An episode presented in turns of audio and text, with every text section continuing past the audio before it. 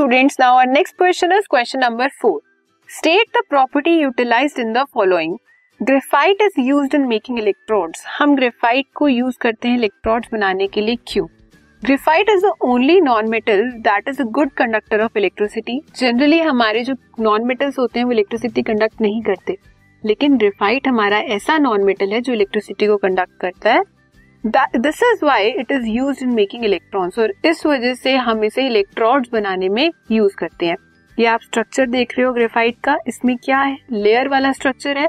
Layer में space available है, जहाँ पे हमारा इलेक्ट्रॉन मूव करता है और वो इलेक्ट्रॉन की मूवमेंट से जो इलेक्ट्रिसिटी है, वो कंडक्ट इजिली हो जाती है। इसलिए ग्रेफाइट को हम इलेक्ट्रॉड्स बनाने के लिए यूज़ करते हैं।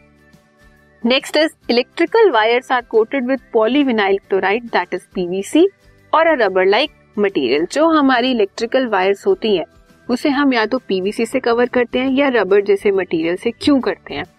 PVC is a short form of polyvinyl chloride it is a polymer which is an insulator which means it does not allow electricity to pass through it वो पीवीसी से covered होती है।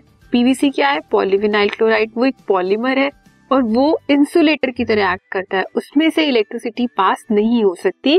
If any person touches the wire switch on अगर कोई person wire को touch करता है, जब स्विच ऑन भी है he will not get electric shock उसे इलेक्ट्रिक शॉक नहीं लगेगा। क्यों as PVC act as barrier अब वो पीवीसी से कोटेड है या किसी रबर मटेरियल से कोटेड है, वो तो इंसुलेटर ही है। अंदर इलेक्ट्रिसिटी पास हो रही है, बाहर इलेक्ट्रिसिटी नहीं आ सकती। क्योंकि वहाँ पे इंसुलेटर है, वो पीवीसी एक बैरियर है। This podcast is brought you by Hub Hopper Shiksha Abhiyan अगर आपको ये पॉडकास्ट पसंद आया तो प्लीज़ लाइक शेयर और सब्सक्राइब करें। और वीडियो क्लासेस के लिए शिक्षा अभियान के यूट्यूब चैनल पर जाएँ।